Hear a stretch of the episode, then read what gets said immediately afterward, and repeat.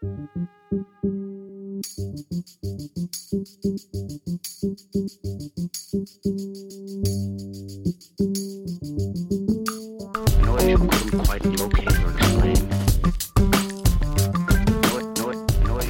reboot episode of Vicious Talk with Benny P is brought to you by our presenting sponsor, Action for Education. This nonprofit organization founded by my good friend and today's guest on the podcast, Mike Mastriani. Action for Education works to create affordable, accessible, and sustainable opportunities for education and healthcare in Western Honduras. Their mission, centered around capacity building, they want to bring resources from the United States to enable Honduran communities to succeed in their own ways. To that end, they work with partners in Honduras to ensure that their program best matches the needs of the community. By drawing on expertise from those around Honduras and in the United States, they strive to make their model as effective as possible. To donate, or for more information, or to learn more about their next medical mission trip coming this summer, visit www.action, the number 4 education.org. That's www.action, the number 4 education.org. So before we get into our conversation here, I'd also just like to apologize to Mike. Uh, we recorded this conversation quite a while ago. Maybe like two, three weeks ago at least, and I'm just getting out the podcast right now. So, um, I it's it's still it's still relevant uh, information, it's still relevant conversation. Um, we talk about his his nonprofit organization and some Yankee baseball and some just overall baseball, and um, we still have a good conversation. So it's definitely worthwhile listening, and uh, I hope you enjoy. So coming up. We got me and Mike Mastriani talking about his most recent trip to Honduras, as well as some discussion about early season baseball. So thanks for listening. Here's episode 30 of Vicious Talk with Benny P.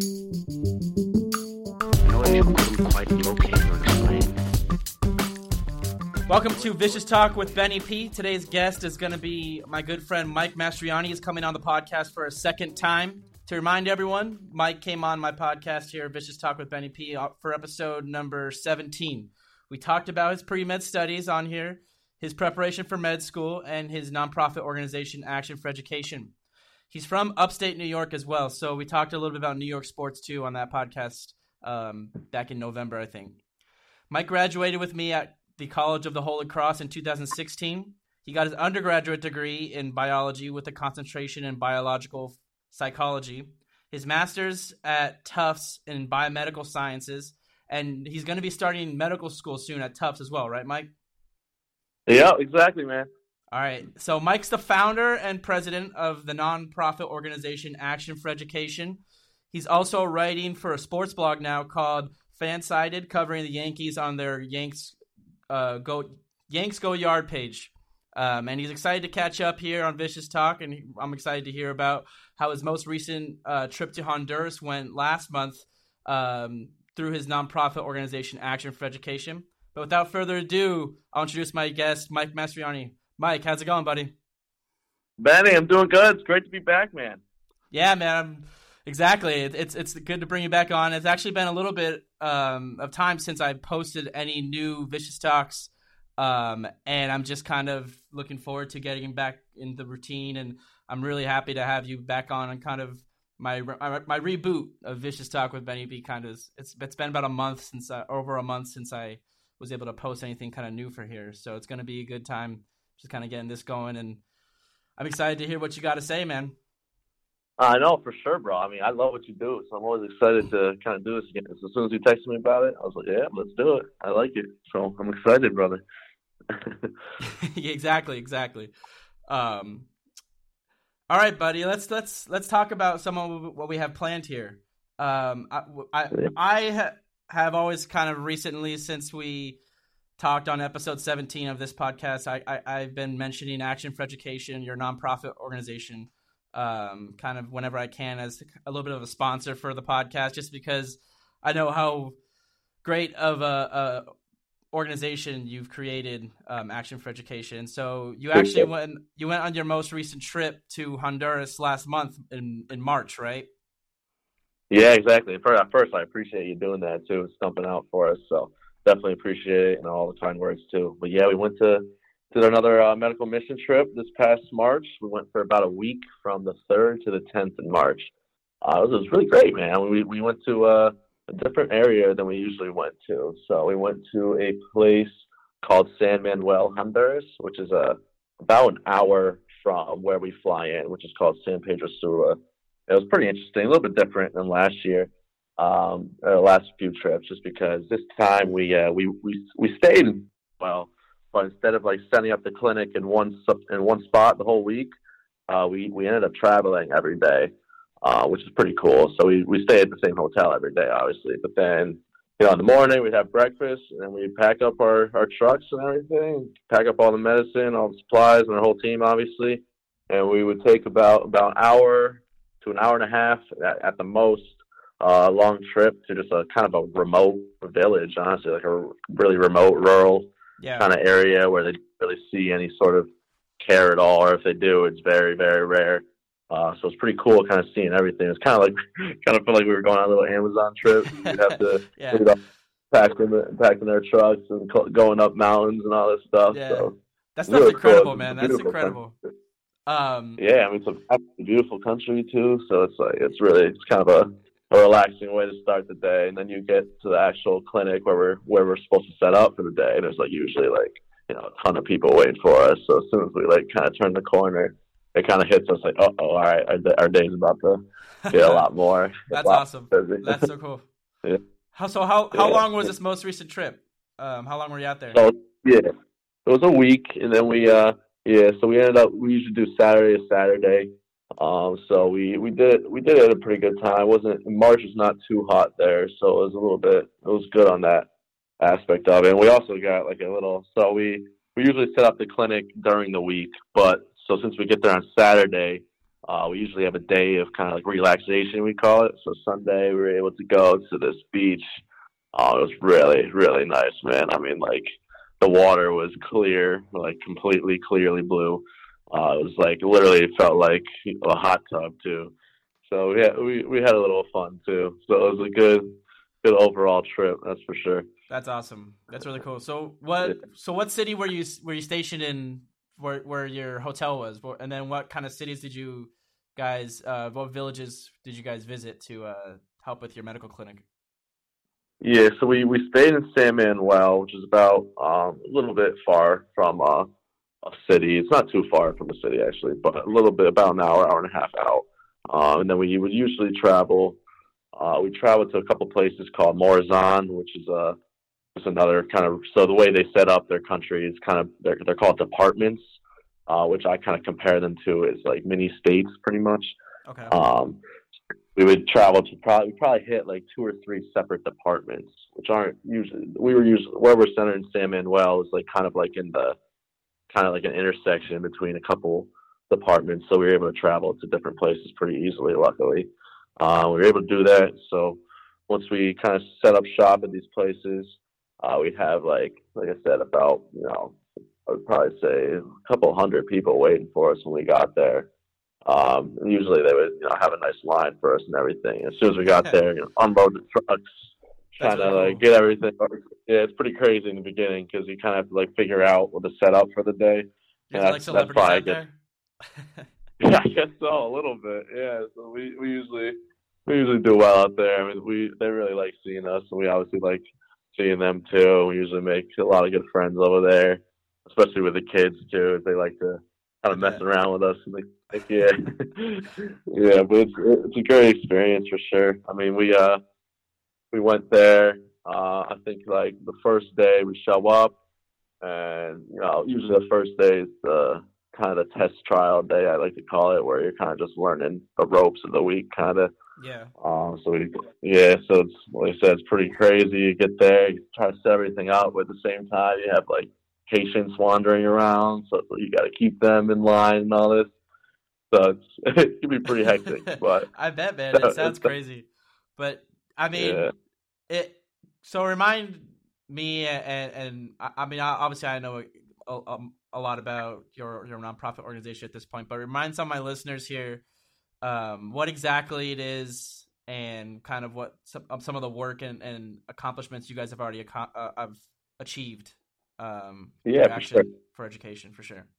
Yeah, yeah. So like you said, we're Action for Education. We're a 501c3 uh, nonprofit. Uh, we're technically based in New York, but we do all of our work in Honduras. Uh, so pretty much how I got involved in this, or how it first started, was you know, I went on a medical mission trip when I was a freshman at Holy Cross, uh, just through a separate organiza- organization, which is a really large international organization called MMI or Medical Ministry International, which is MMI for short. Um, and pretty much when I was down there, I made one really really good friend uh, named Jorge. Um, he was he was a trip director in Honduras for our trip, so he Yeah. was uh, running things for us. Uh, but pretty much after uh, one day uh, at a clinic, me and him just talked for a bit, and he just told me about his dream of trying to open a public school in his community of San Pedro Sula, uh, which is a it's a pretty tough city. I mean, it had up until recent, I think until recently, it had the highest murder rate in the world. I think it's second now. Yeah, wow. Uh, so it's a really, you know, there's a lot of poverty there, which leads to violence usually. Um, so it's it's it's definitely a, a great area of need. Um, so he pretty much told me that you know his community didn't have a school for you know over hundred kids, over hundreds of kids that um, weren't able to attend the nearest public schools because they're either filled to capacity or they couldn't afford to do it. Um, and so when he told me that, pretty much, pretty naively to be honest, because I, I kind of just did it on a whim.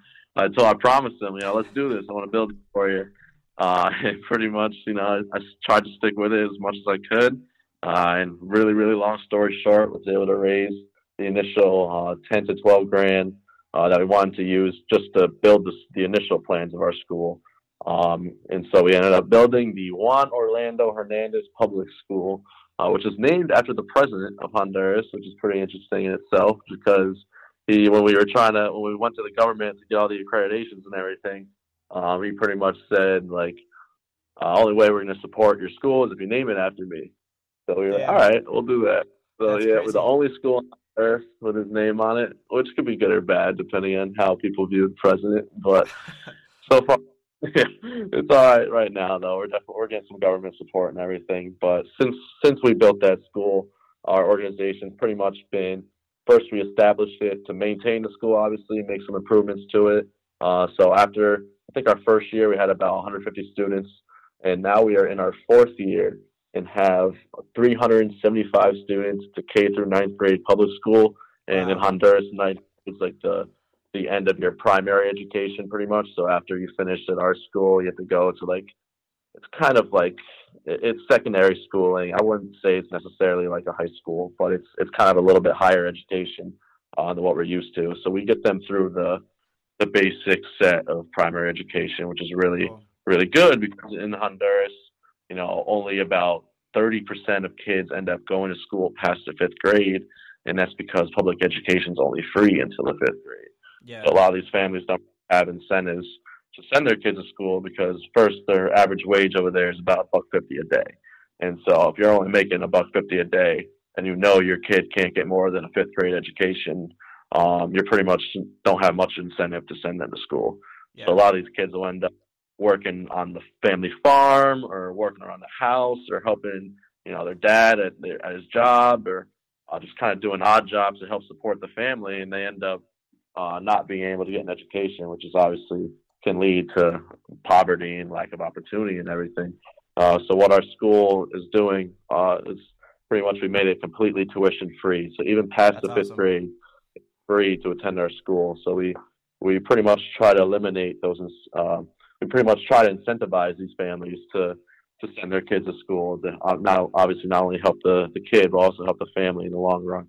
Um, and then ever since we started that school, we kind of branched out. Um, and I brought in some other people into the organization, obviously too. Uh, you know, you know Carl Perry and Mike Charamella. They were the the two kids from Holy Cross who originally started the organization with me.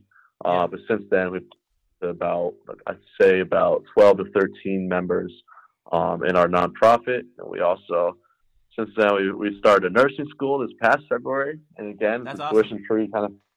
Yeah, it's it's really cool. I mean, we've been working on this project for over two years, and it's you know it, it can be difficult work uh, just getting the accreditations with the government and everything, and obviously it can be a lengthy process. So it's really Yeah. a long time coming. Work went into it, so we were really excited to get it built. Uh, it's tuition free, just like our public school. We already have you know 45 students enrolled, and it's just really important, just because um, you know it's such a great career for the for these Hondurans too. I mean, it's, uh, you, it'll you'll always have work. It's a pretty good paying job uh, relative to the country too Yeah. and these people, like I said, it's tuition free, so they don't have to pay for they they don't have to pay for their education to Yeah, get you know, pretty for sure. specialized degree. Yeah, so we're we're doing a lot of work with that right now. We're just um, we're even trying to have them, and obviously the the, the accessibility to healthcare in Honduras isn't the best. Uh, so just having those nurses uh, pumping out, you know, 45 nurses in the next two years, you know, it's gonna be really good for the region, just because in this particular region, it's called Yeah. Trinidad, Honduras. They really don't have any sort of primary care there. That's a good Um, so these are they're going to be kind of centered. Part part of our program is they have to uh, work in like a rural region where there's little little to no access to these kind of primary care options. Um, so it's kind of getting at two two kind of areas of concern. One is you know like I said the healthcare aspect, and then two it gives these people a career. Um, so we're we're really excited about that. And then obviously like we talked about a little bit, our organization also does medical service trips to a bunch of areas in Honduras. So we've, we've grown a lot in the last couple of years. And this year, particularly, has been really good since I've been out of school. Uh, so I've really been focusing on it. It's been been a, a, a heck of a year so far. So Yeah. excited to see where we're going. That's incredible Yeah. stuff, man.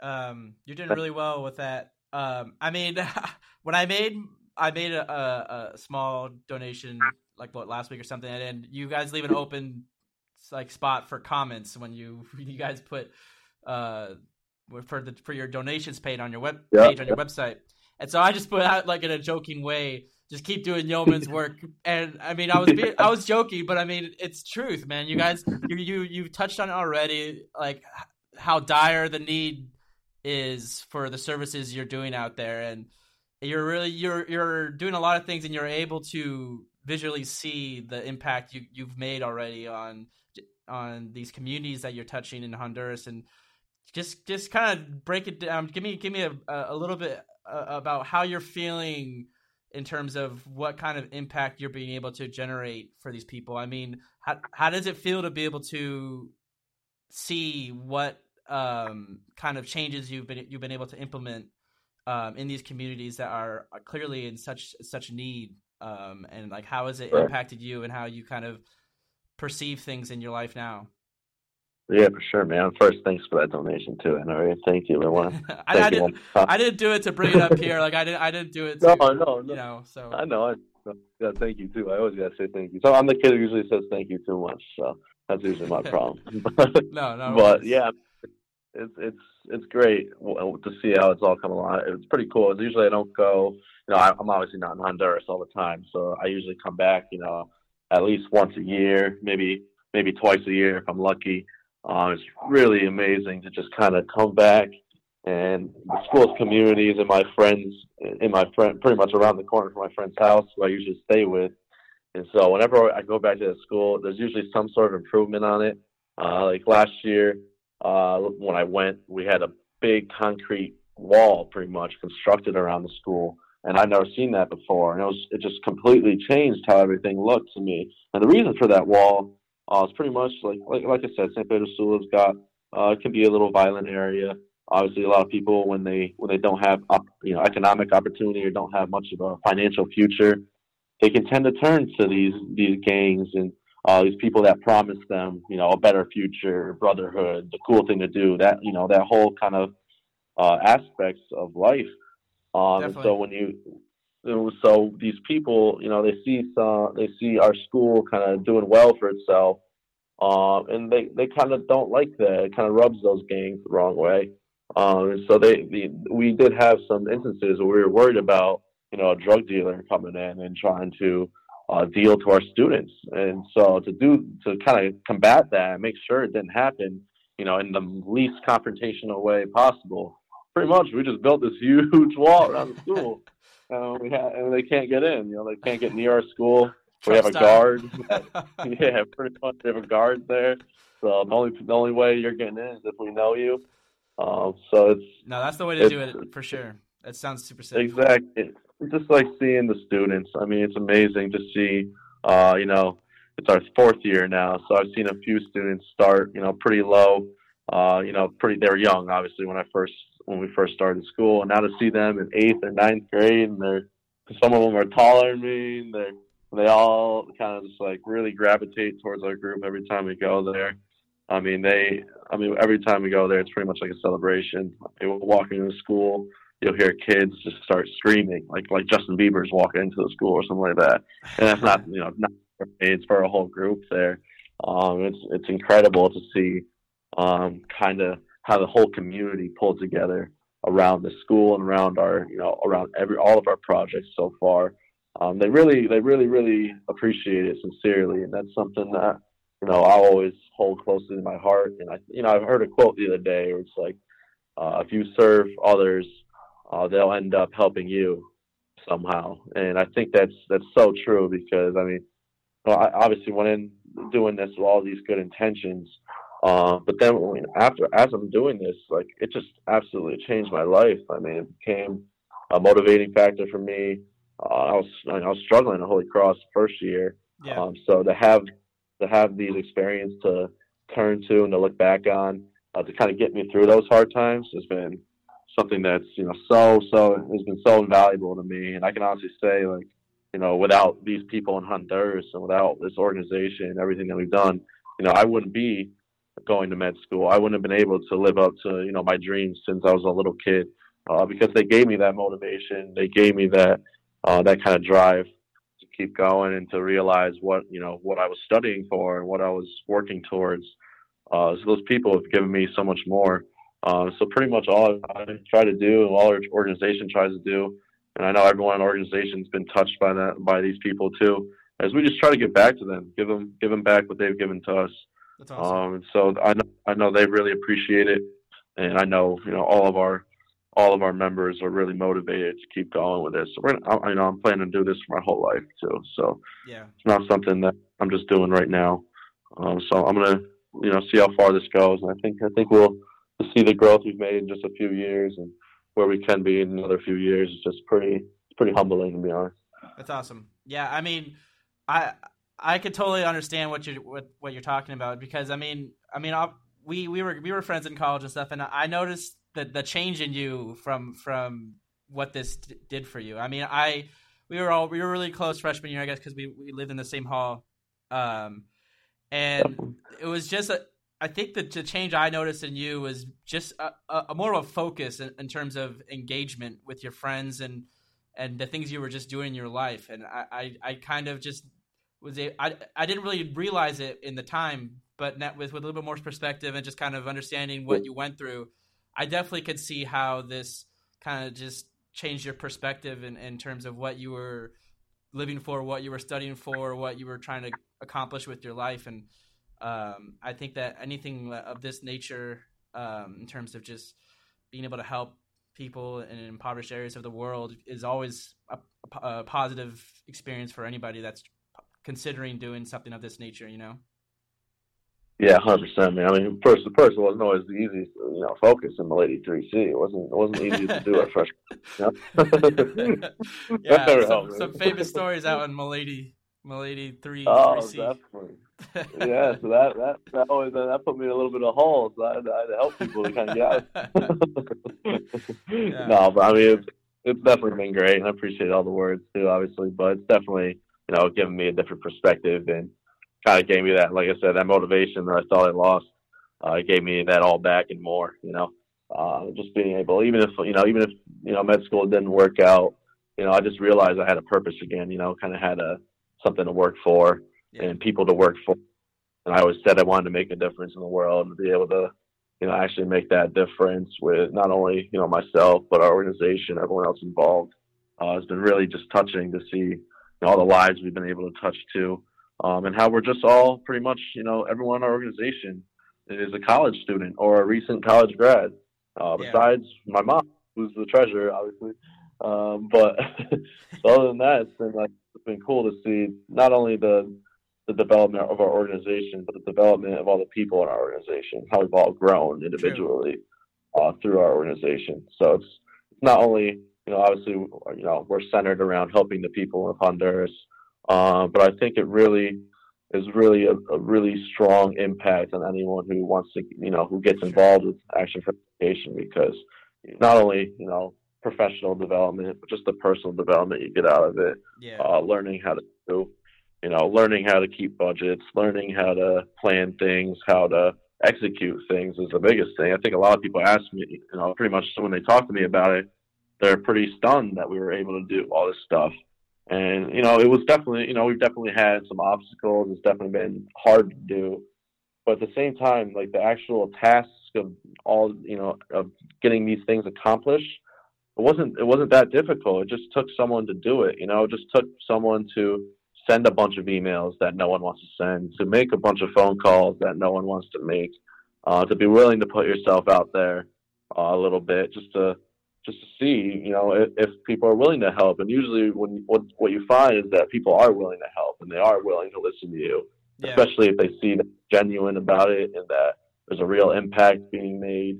Um, I think a lot of people can sometimes be skeptical of, of nonprofits, especially you know really huge ones where you know you have some administrators who are getting paid salaries and everything like that. So I think that one of the you know the beautiful thing of our organization is that you know we're all volunteers, and I'm planning on keeping it that way. Uh, just where so you know all the money that we get from donations and uh, other sorts of funding sources, it goes 100% towards the people we serve in Honduras. Uh, that's that's it's, you know it's pretty rare now. It's not uh, completely uncommon, but just to have that sort of trust factor with our donors and yeah. the people support it, I think is really important. Uh, so it's been it's been a great it's been a great ride so far, but I know it's kind of just starting, which is kind of crazy. You know we're gonna have a bunch of us who are gonna be doctors, and we're gonna have a lawyer, we're gonna have nurses, we're gonna have a bunch of different professions uh, in the next few years that are in our organization. Yeah, so it's gonna be pretty cool to see once sure. we're all. Exactly. So it's pretty yeah. gonna be pretty cool to see how far we actually yeah. go. That's why yeah. I, I'm gonna keep I'm gonna keep bringing you guys up on the podcast and stuff like that here, just to try to spread a little bit more awareness for you guys. But the reason why is it's it's obvious how what kind of impact you guys have on both sides of this service. I mean, clearly you're helping the people that you're you're working with in Honduras, but I mean the the kids and the students and everybody that's involved with Action for Education and on the service side is also getting a lot out of it as well. So I mean, you guys are doing really well. Exactly, man. Appreciate it too. Um, yeah. So with this most recent trip, I guess my last question I just want to ask you: were, Was there any any cool experiences that kind of stuck out with you this time? I mean, you uh, on our, on our last podcast, yeah. you had a lot, lot, of good stories um, about various different people and stuff you met. Was there any single experience that you could think of this time that uh, yeah, was worth mentioning? For sure, sure, man. So I mean, there was this one uh, so when I usually go, I usually just end up working in the pharmacy the whole day. So I'm a, usually a little bit secluded compared to the rest of the team. Um, but pretty much one one really special moment that I that I personally witnessed there uh, was so pretty much we so our clinics we have uh, not only do we do basic primary care, uh, taking care of illnesses, but we also have uh, we also do dental care and eye care too. Um, and those those are huge down there because. Yeah you know, I'm sure you can imagine if there's already a lack of access to primary care for just your general, you know, health, uh, there's there's definitely going to be a lack of accessibility when it comes to, you know, more specialized services like dentistry and uh, optometry. Uh, so a lot of people down there uh, really really need glasses, and they're usually too expensive, or it's too expensive to see the optometrist. Uh, so we get, you know, a lot of eyeglass donations too, which is really really important. Those those that that kind of donation is just you know, even one pair of glasses can really make a huge difference in these people's lives because you know we have some people who come in and they can literally barely see like at all, uh, and then you know luckily we have you know we get prescription glasses, reading glasses, the whole nine yards, um, and so we had this one lady who pretty much couldn't read anything. Couldn't couldn't see much at all. Um, and I was watching her uh, as she was working with our optometrist, and uh, after he, you know, grabbed a pair of glasses that he thought was right for her, and he put it on her face, and then he showed her just this piece of paper that had some writing on it, and she looked at it, and I'll just I'll never forget kind of the look in her eyes when she realized, wow, I can I can read this, and you know, that's kind of one of those yeah, I'm sure you you know maybe you've seen some videos on Facebook of people who can't see or something like that, and then they finally get those glasses, and it, it's life changing for them. And this lady, like, you know, put the glasses on, just started crying, and she was so happy she could see again. She never thought, and she was she was a little bit older too. She never thought she'd be able to, you know, see properly again. So to get her that back uh, was really really special. Just to see her expression, how much it actually meant to her, you know, and that kind of really motivated me throughout the rest of the week just to to keep pushing on because you know That's there's cool. definitely like our days can be long in the clinic, like no doubt about it. It's hot there. Um, if you're in the pharmacy all day, you're kind of counting the whole day too, you know. Yeah. So it can, it can be a long day. So to kind of have those sort of experiences there and see those kind of things really kind of puts everything back in into perspective for you. And it makes makes me happy to see that just you know one pair of eyeglasses made that kind of difference in someone's life. That's so cool. Uh, so it's, yeah, it was definitely a great great thing to see. Dude, I could totally relate to that woman. I mean, I think about this all the time. I wear con- I wear contacts and glasses, and I, I, without them, I'm really blind. So it's like I think about this all the time. I'm like, how did the gene for bad eyesight like evolve in evolution? like, yeah, I don't know how people survived without glasses and, and contacts before before they I were know, invented. yeah. And I don't know how this lady was living like this. It's crazy. right. It's just such a such a change in the quality of life for her. So it's definitely great to see. You know. Yeah, that's awesome. So cool. All right, man. Yeah, I mean, I uh, I'm always down to talk about Action for Education. You guys are doing some great work. I'm I'm glad to to hear about the good things you guys are doing in this most recent trip. And so we'll definitely have to keep this conversation going on the podcast um, as you guys develop more things. And I'll continue to guys. I'll I'll continue to um, have you guys sponsor the podcast, and I'll mention you guys, and I'll I'll, I'll keep listeners updated on what you guys are doing and what trips you guys have coming up. You guys have one in, in this summer, right? June or, or July or something? Yes, we go down for two weeks, starting in July 29th to August 12th. Uh, some people can you can go for either one week or two weeks. So, um, yeah, so pretty much like if you go, you can go for either the first week, so the 29th to the 5th, or the second week, which is the 5th to the 12th. Or some people choose to go the full two weeks too.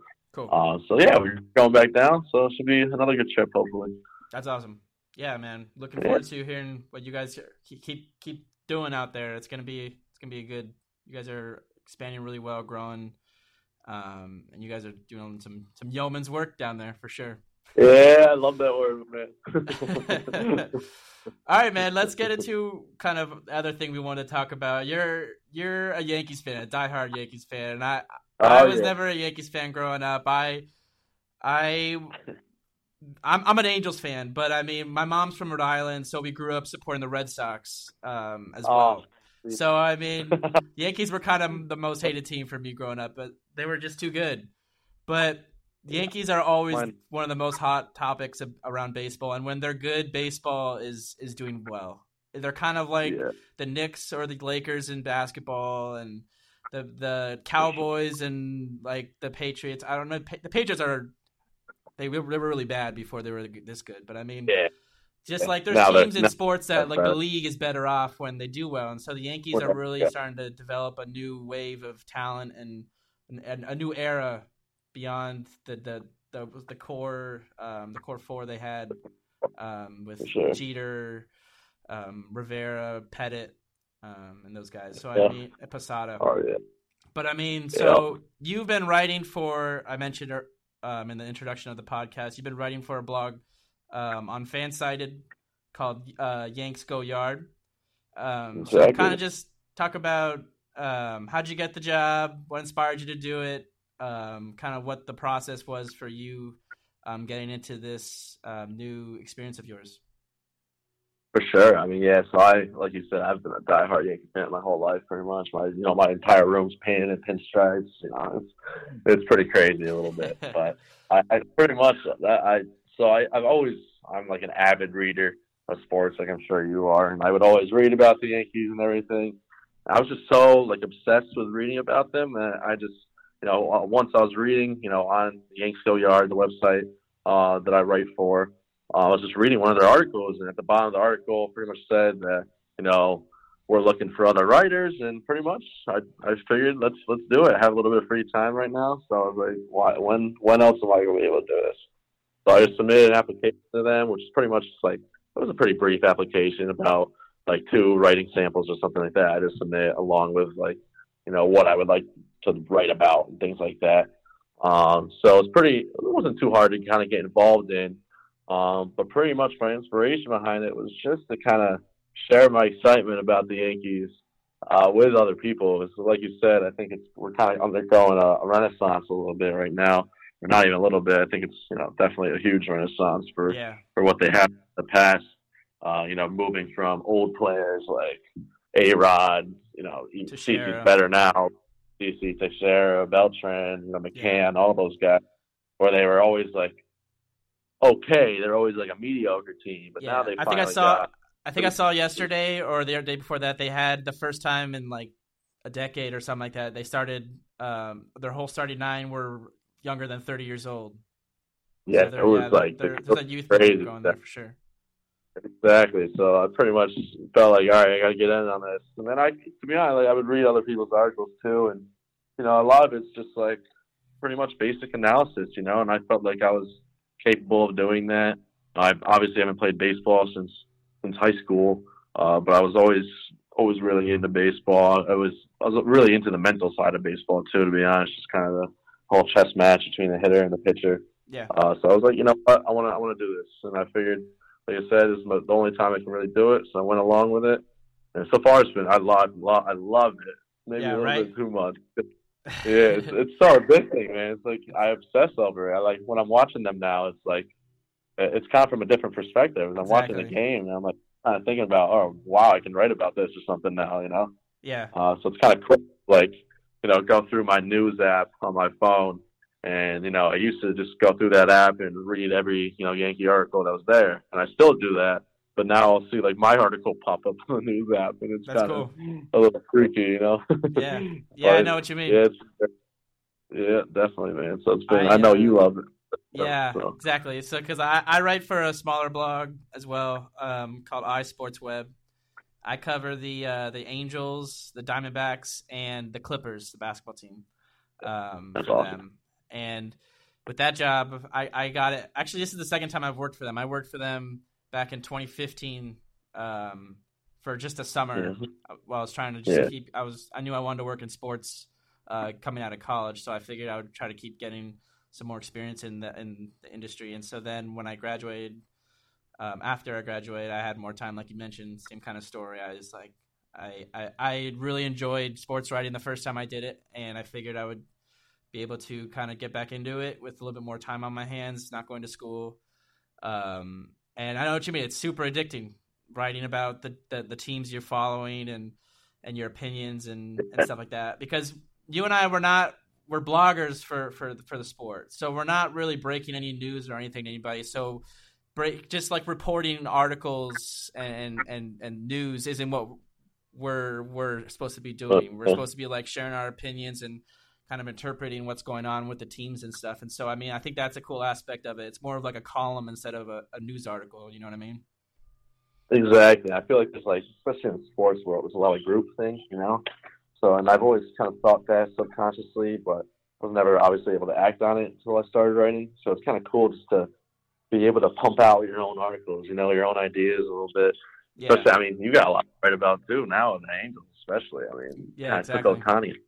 Oh, I was I a little mad about that. I um Oh my god. I've have it. I, whenever I read about the Angels, I have a hard time avoiding Ot- like Ohtani. All my articles end up being about Ohtani because it's just he's too he's too electric. like he's Oh, amazing. he just draws Yeah, yeah. everybody in. He's just he's he's the biggest spectacle in sports at this point. It really is. I mean, absolutely amazing, dude. I was so like the. Yan- I remember reading about him a couple years ago, and the Yankees were already kind of gearing up to get Yeah. him back then.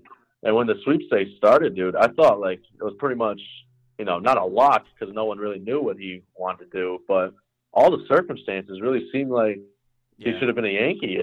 Yeah. So I was like, oh, when he, he took them off the list, so like initially, like, like real Yeah. quick, like the first kind of cuts he took them off, I was like, what? Like I was, I was Yeah. absolutely stunned. I was like, but I hey, know. I mean, I heard from what I understood, what for the way what I was hearing is that the Yankees thought it was a lock at, to a certain extent as well. I mean, they were really disappointed from what I've heard um, that he decided not to sign with them because I think that they were really assuming that they were going to be the favorites to get him. They did. I mean, it kind of made made sense. I mean, they had the most. I think they had the second most money to offer him because he was, Yeah. you know, obviously, but you know, it was like uh, subjected to those new international signing rules, Yeah, uh, especially because he was amateur. Uh, but it was just like they they got the most money for him. They have know, they needed a starting pitcher. They had room for a DH too, and then you know also just they have established relationships with you know Japanese stars going back from Hideki Matsui to Tanaka Yeah. now. You know, Very true. it seemed like that was the place for him to be. But obviously, I think he wanted to be in the West Coast. I think that was part of it. And I think he just kind of wanted to, not you know in a low key spot, but kind of wanted to do his own thing and not be in the shadow of like a Tanaka or Yeah. something like that. That's I what think that was kind of what he considered.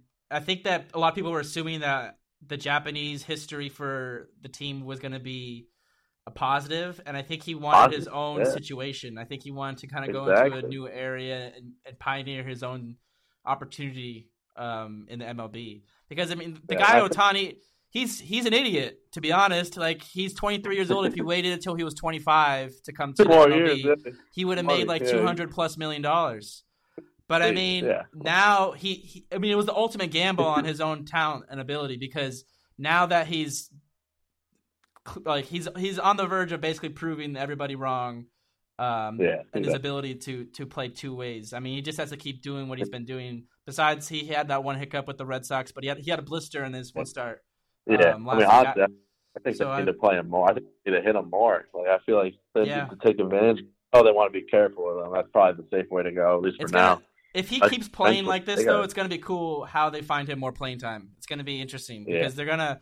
I mean, uh, if he is, if if he can do hit, if if he can hit and pitch whenever he wants, I mean, at what point do you stop and then be like, if if he's pitching today, why why can't we hit him as well? I mean, he's, Exactly, he- yeah. he's gonna if, he if he keeps hitting and pitching at like this for four years or five years yeah. or whatever, it, by the fifth year he's gonna be he's gonna be pinch hitting and then coming into the ballgame as a pitcher or something like that. I mean, the guy the guy's what you could do with a guy like that is is, is really interesting in terms of just kind of innovative strategies that you could implement with him. And pretty much like he, if he like plays like he is now, I mean, how can he not be the MVP almost? You know, like obviously you got Trout Yeah. too, but you know, with all the analytics, like you know, WAR and all that, like his WAR would be His sky WAR was high. I one mean, in in his first week. He had a one WAR. Wow, really? So wow, he I had, didn't he know had, that. he had That's 0.5 on Fangraphs. So on ba- on Baseball Reference, I think he was 0.8, but on Fangraphs they gave him a one WAR after his first Wow. um like two start or for his first start and his first um batting appearances after the grand slam. Oh no, no, after the three run homer and the and the homer off of Kluber, he had a one WAR. I mean, yeah, hitting off good pitches too. So it's pretty. Yeah. I mean, I think he made the right choice in the long run for him because I think, you know, when he was struggling in spring training, imagine if he struggled with the New York media yeah, all over him in spring training. You that's know, a great point. I mean, that's hard. You're, you're seeing it with Stan right now. You know, like I mean, Stan's the kind of guy. I mean, he seems like the player who kind of embraces, you know, the spotlight. Like he wanted to be in New York or the Dodgers. You know, he wanted to be in primetime baseball, and he, you know, he's even struggling with the Boo Birds. Like I pretty, I wrote that was one of my articles Yeah, recently for that. Stars, telling people to shut up with the booing. You know, it's like why are you booing? I mean, if the guy's not running out plays and he's obviously not giving effort, okay, you can boo the guy. But just because he's struggling, especially like he's new and we had him for another ten years, right? and you're going to start booing him now because he's struggling when he's a notorious slow starter. You know, he's got all the weight on the world on him already. Obviously, he's learning a whole new league of pitchers, never played in the American League before. Yep. And it's just like he has all these factors that he has to deal with, and people are. I felt like they booed him as soon as they had the first opportunity to boo him too. Some people, Yeah. you know, like as soon as he screwed up once, like immediately he got booed. Like I- Yeah. the first game, It was, the, I it mean, was the, be the first one was the five strikeout game, right, in his first week, Yeah. and that was yeah, ridiculous. I mean, no one- I saw a baseball writer know- say he was like he was expecting Stanton's first boos as a Yankee to come in on like April 12th when he was facing the Red Sox in Fenway for the first time, and Yeah, it ended up being like the week before in New York after striking out four or five times or whatever. I mean, Hey, the Yankee fans are ruthless, man. They're one of those groups they of fans that if you don't put up, they're gonna sh- they're gonna shut you out. They're gonna ruin your career. they're gonna boo really you. ruin your career. Yeah, Yeah. and it, and it gets people's heads. I mean, like it really, I think, affects some players. I mean, like Dellin Betances, who's you know was a dominant reliever, for a few years, like one of the best in the game, right? Last year he struggled and like blew. It was when Chapman went on the DL, Betances came in to fill in as for for him as a closer, and the Yankees ended up blowing like a ton of close games on a random stretch. Uh, and he got, I think after that he just got the yips. Like he doesn't like he, just thinks so much when he's on the mound now, and he hasn't been the same pitcher since. And I think that a lot of that has to do with his fans getting all over him and knowing him knowing in the back of his head like I got to make this pitch right now or I'm gonna get booed, you know. And that sticks in his head, and then it ends up obviously not doing too well for him. Yeah. But so it's just like you gotta lay off a little bit, get these guys a little bit of space. You know, like I understand the frustration. Like I'm not gonna say that you know I'm watching Stan strike out five times, and all of a sudden you know, and I'm sitting here quiet. Like I'm not, you know, I'm not getting mad at him. I'm frustrated in the fact that you know he struck out. But I'm not booing him. I'm not, you know, going on rants Yeah. about how he sucks and have That's to not- get rid of him already. That's not the essence of baseball. I mean, people obviously, and, and, and anything in life, people people prefer immediate results and and and good performance at, at all times. But I mean, that's not the nature of baseball, guys. Guys, the best players in, in the sport will strike out a lot, and they'll they'll go through their lumps and stuff. And so, it's it's important that fans and, and, and the team and stuff don't overreact to anything Yeah. um, Need to be- one single moment for sure. I mean, Stanton's a good player. You, we we know he's a good player, and so he's going he's going to go through some lumps at some point, like like he is right now. He's a home run hitter. He swings through. He swings from his ass. I mean, the guy, guy hits he's 500, 500 foot blasts. I mean, Yeah, He's- yeah, he's got a, he's got an interesting kind of stance that I've never really seen before. He's really kind of closes off his body and everything. But I mean, yeah, with a player him, I mean, he's going to be streaky. I mean, he's a six foot six slugger. You know, like he's already strikeout prone. So when you add in the fact that he hasn't seen any of these pitchers before, add in the fact that it's just a completely new environment. I mean, Miami is- and New York are the literal polar opposites. You know, yeah. so it's, it's been so cold lately too. You know, so he's playing That's- like forty degree weather over here, which I think is like underestimated thing. I mean, the ball does not travel well in cold weather. I mean, I went to one meeting already, and me and my dad were freezing there, like freezing. Like we had it's you know, three it's or something of concern for for baseball the, the cold weather i mean there's been an alarming rate of canceled and postponed games um, across baseball Absolutely. this year already I so it i like mean most like 2004. I think I read or something yeah like that. it's a Like, so- lot it's a lot Yeah. and I, I have plans to to do a baseball podcast with my cousin coming up but this is kind of one of the topics that i i i feel passionate about in terms of it it's it's weird to me how since basically 2000 there have been a number of ballparks that were built brand new that didn't include a um a dome or a, a retractable roof and Yeah.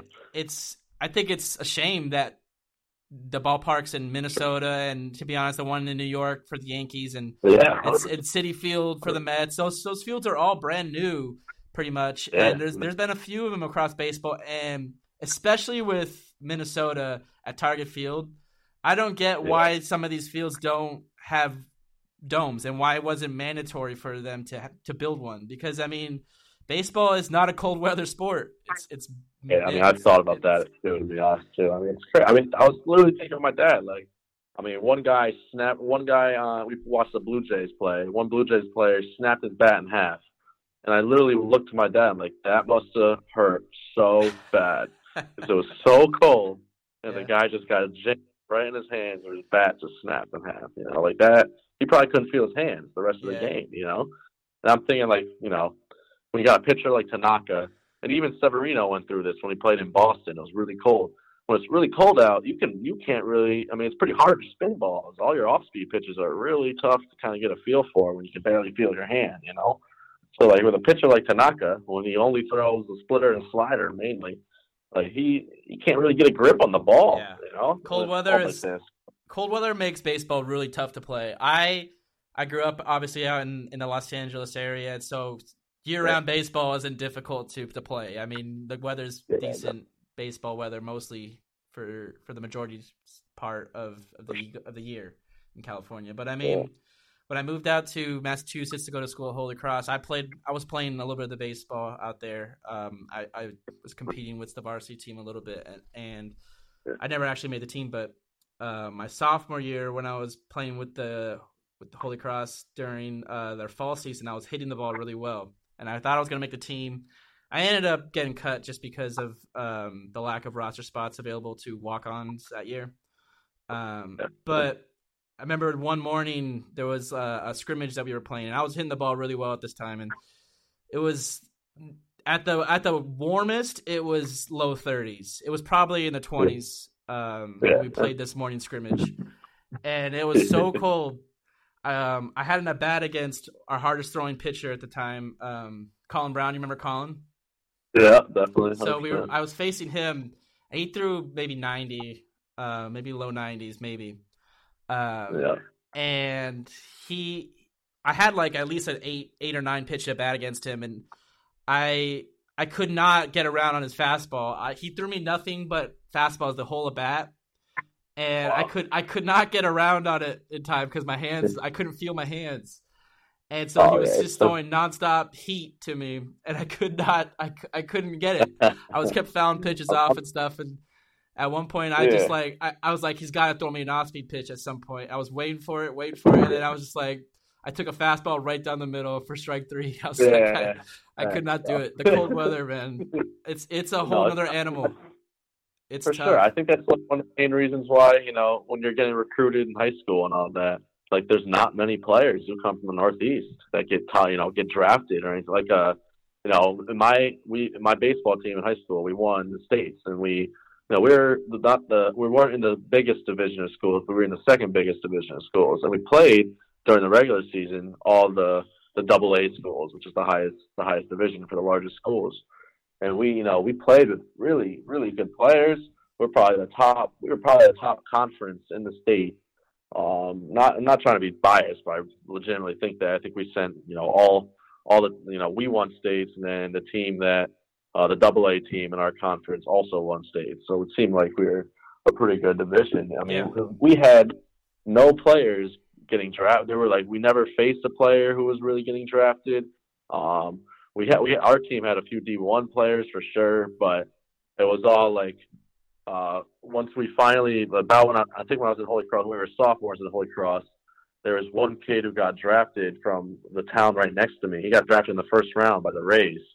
And one of the major concerns about him was that he played in the Northeast and yeah. that he never really, you know, got much exposure outside the Northeast. And, you know, a lot of the pitching in the Northeast isn't as good. It's because you can't play year round, you know? Yeah. As compared so, to. Like, if you if you look at the statistics for players that are drafted and stuff like that, most of the position players in uh, make it to the big leagues and, and, play at a higher level come from warmer states and warmer areas of the world. Yeah. Um, For sure. Like a lot, a lot of a lot of players from the United States who make it to the big leagues are from like the South or Southern California, um, or even like the Midwest.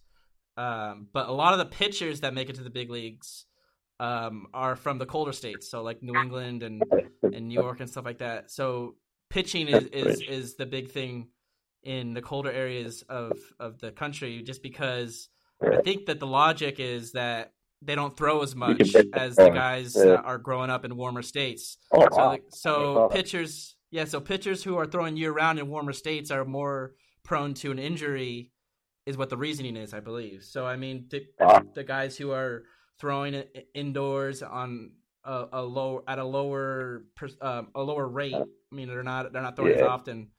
Um, Definitely are sure. more more I don't know their their ability to make it to the big leagues is statistically a little yeah. bit higher just because of their yeah. their ability to stay healthier.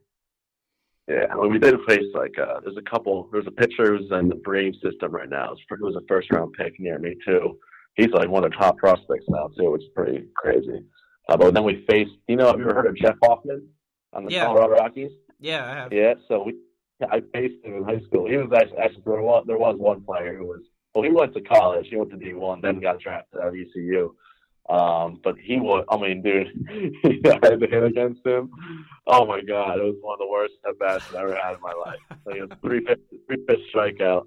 Threw me like a 90, like, he threw like 90 in high school still.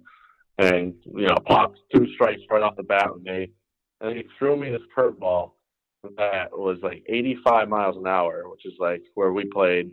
That's pretty much everyone's fastball. And literally, dude, I literally was up there hitting blind, pretty much, like pretty much swallowing my eyes closed. It felt like struck me out in three pitches. it, was, it was pretty crazy. I know, All right. but yeah, Um, we'll see.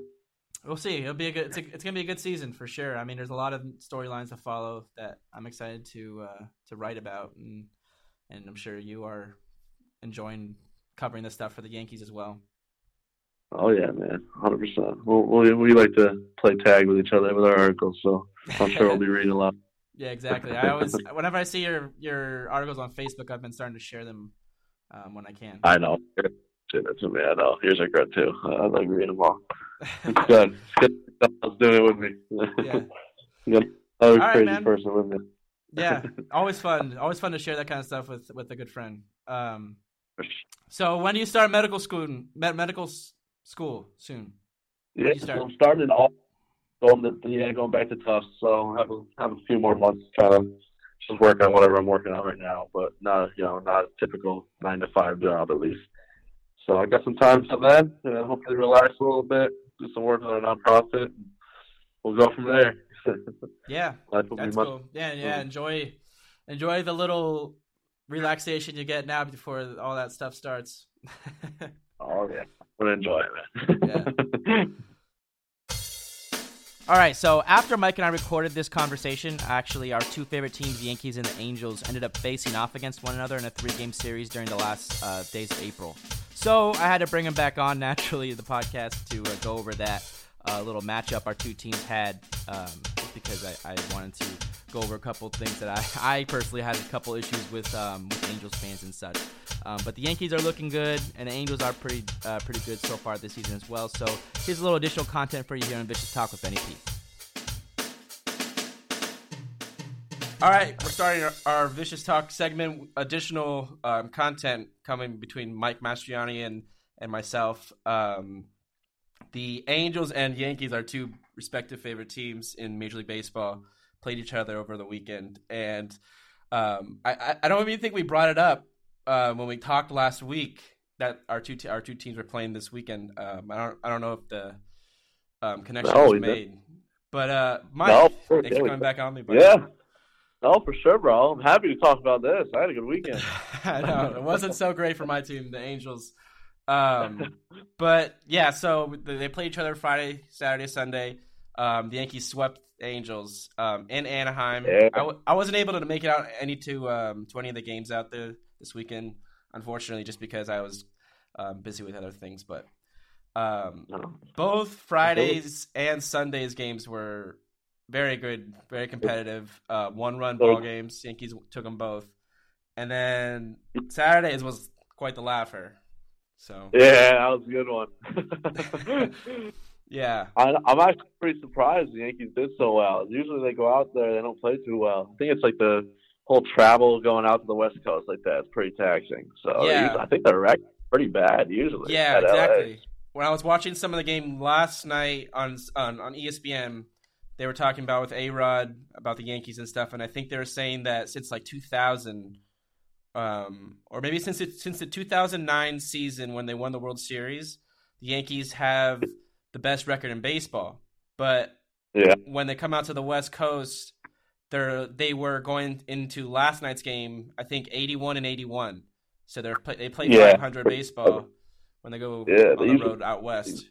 Um, Usually struggle against the Angels, the A's too. They usually struggle against. So it was Yeah. a it was a sign for us. But Yeah, but unfortunately for the Yeah. Angels, the Yankees do have a good record against them. I think it's it's I, it dates Yeah, back to when they, the Yankees won the World Series in 2009. They went through Anaheim. I remember those were two of my first playoff games I ever went to growing up. And wow, the- I went to one game where the Angels won in, in, on a walk off double from Jeff Mathis. I think that was uh, in the thirteenth inning. It was so so Wow. exciting in that game, and then I went to the next one, and uh, the Angels lost like in a laugher to the Yankees. I remember, and I was pissed off. it's all right. Yeah, I mean it was a good, it was a good series though. I mean, besides the second game, obviously. I mean, I was sweating the, the end of the game, both both games. Oh, you should the first the first one, dude. I thought. I mean, I was screaming. Why? I thought the Yankees came so close to hitting a couple home runs, dude. I thought the game was wrapped up. Yeah. Literally, I think Giancarlo hit one to the warning track. Off the bat, I looked like a bomb. I literally started screaming, and like didn't look at the TV because I was so sure of myself. Then I look back and my my mom's laughing at me. I'm like, "What? What's so funny?" She's like, "He caught it." I'm like, "Oh my god!" That ballpark plays big. It does. It, it Yeah. plays, and they they've made some adjustments already to it, and I, I still don't think they've done enough. Um, but they did you see it in right field? They have that line in the middle of their, Yeah, their that's bigger a ball lot. now. Yeah.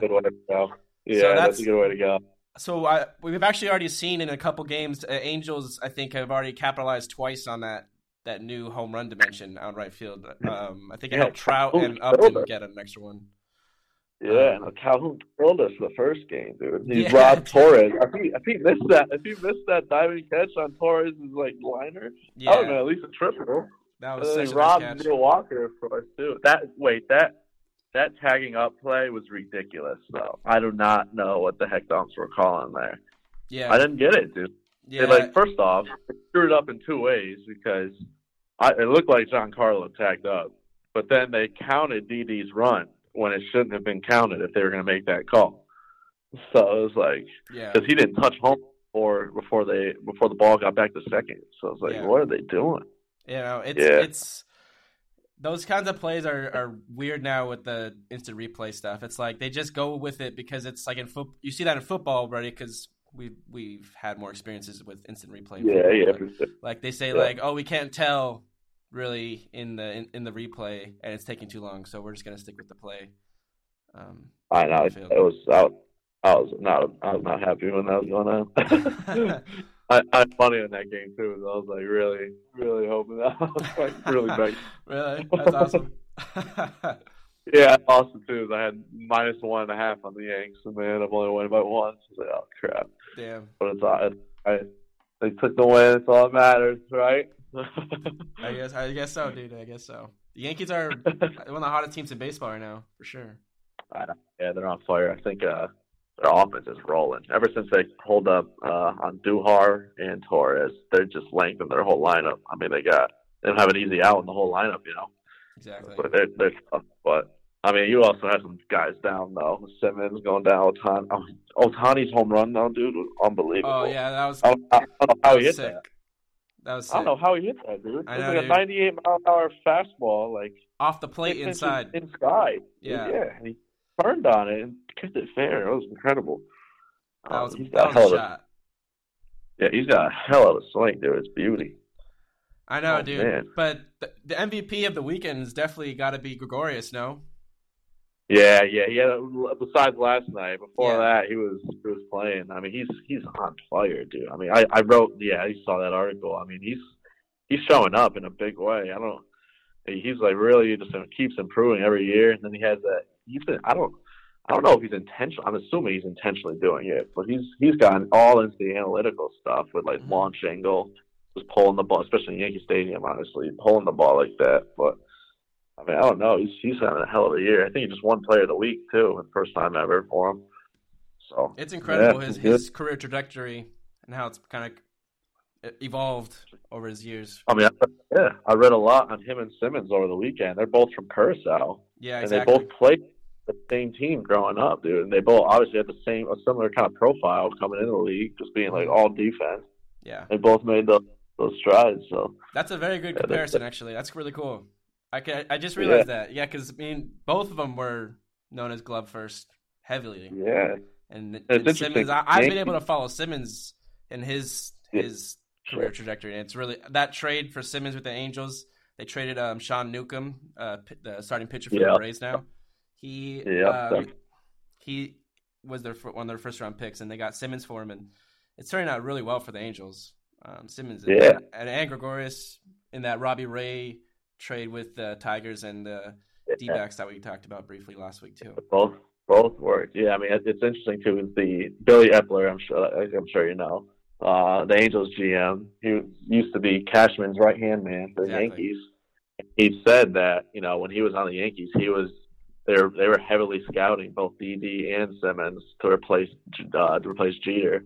Yeah, I think it's ended up going with DD because it didn't cost them as much. But I mean, he he was, he was like, I mean, it's interesting how the Yankees kind of saw saw it in both their players. Obviously, Eppler took it to the Angels. Now they're both they're both doing well. I mean, they both made huge transformations. I mean, Yeah. Simmons has got he's one of the. I mean, they're both. I mean, I think they're banging on the door to get Two the, of the top best five shortstops short. in the league. Yeah. Yeah. I mean, they're probably not on the level of offensively Probably as, not. as Correa or um, Yeah. Lindor, at least at least consistently. Not yet. They haven't proven themselves to be on that level. But I mean, I think those two are when you throw in the glove and and that aspect of their play. I think those two may be easily top three, top four shortstops in the league. Yeah, at least Um, right now you got. I mean, I think I think personally, of course, Seager's really good, but Yeah, exactly. Think he's a That's what I'm thinking. But Seager's see, see I don't think Seager's been healthy for t- last season and now going into this season. He has an injured elbow. Um, and Corey, Yeah. so Corey Seager has been. I think he's been hurt. That's, not, I think it's kind of been affecting his play on the last couple seasons. Yeah, and I just I just think the AL is so much better than the NL. I mean, maybe not so much, but a pretty decent amount better.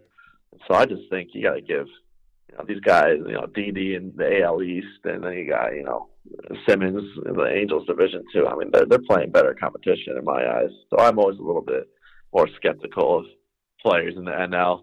I mean, if you just go back historically too, the last like I, I remember kind of reading about it, like the last like ten years, something like that. I mean, the AL has dominated them in like you know interleague play, even just like all the stats behind it too. So I don't know. Seager's obviously very good, but I think right now you got to put both of them ahead of ahead of Seager. So I think they're both in good spots. So Yeah, I agree. I agree. yeah, yeah. All right, man. Hey, Well, congrats to you, uh, you and your Yanks for the for the weekend I win. appreciate it. All right, I'm sure you'll pull it together. Don't worry, you guys are a good team. Yeah, it's never. It's it's you can't. It's it's important not to ever over exaggerate the results of any regular season series. Um, Yeah, I know. but I mean, you I'm always want your team to do well. take that That's right. Yeah, for sure. I'd rather I'd rather the Angels get in there than the Astros, so I'm rooting for you. I know, dude. The Astros are they're they're a scary team. Yeah, they're a good team too. I don't know. It's gonna be interesting with all the all, there's like a ton of really good teams and a ton of really bad teams. So it's gonna be interesting to see see what the final you know win totals are with everyone. Yeah, I know. Oh, That- That's a, that's kind of how like the the industry is kind of um, recommended you, you. operate your organization either being really good or really bad. And Yeah, yeah. there's only like a couple teams that are like right in the middle. Yeah, I know it's interesting. Like I just checked the standing- standings last night, and there's, I mean, it's so crowded. Like for playoff spots, like the wild cards are gonna be crazy to see who wins that. Yeah, I don't know. I'm, I assume one of the Yankees or Red Sox gets in, but whoever doesn't win the division. But at the same time, it's still kind of up for grabs for anyone. So yeah. who knows? Who knows? We'll see. I know it's gonna be really cool in the AL West and the AL East. The AL, I mean, the West is probably gonna be the Astros, um, but I mean the Mariners and the Angels are gonna be there, and Right there, um, the Red Sox and the Yankees are gonna battle out on the East for sure, and the Blue Jays are there too. Yeah. So Yeah, a lot of good teams. We'll see what happens there.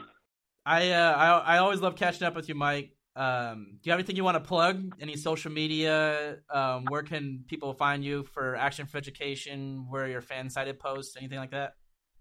Yeah, for sure. I mean, so our our nonprofit website is uh, www.action the number four education.org. Uh, so you can go on there, learn about you know everything that we do, and you know how to get in contact with us too, if you if you would like.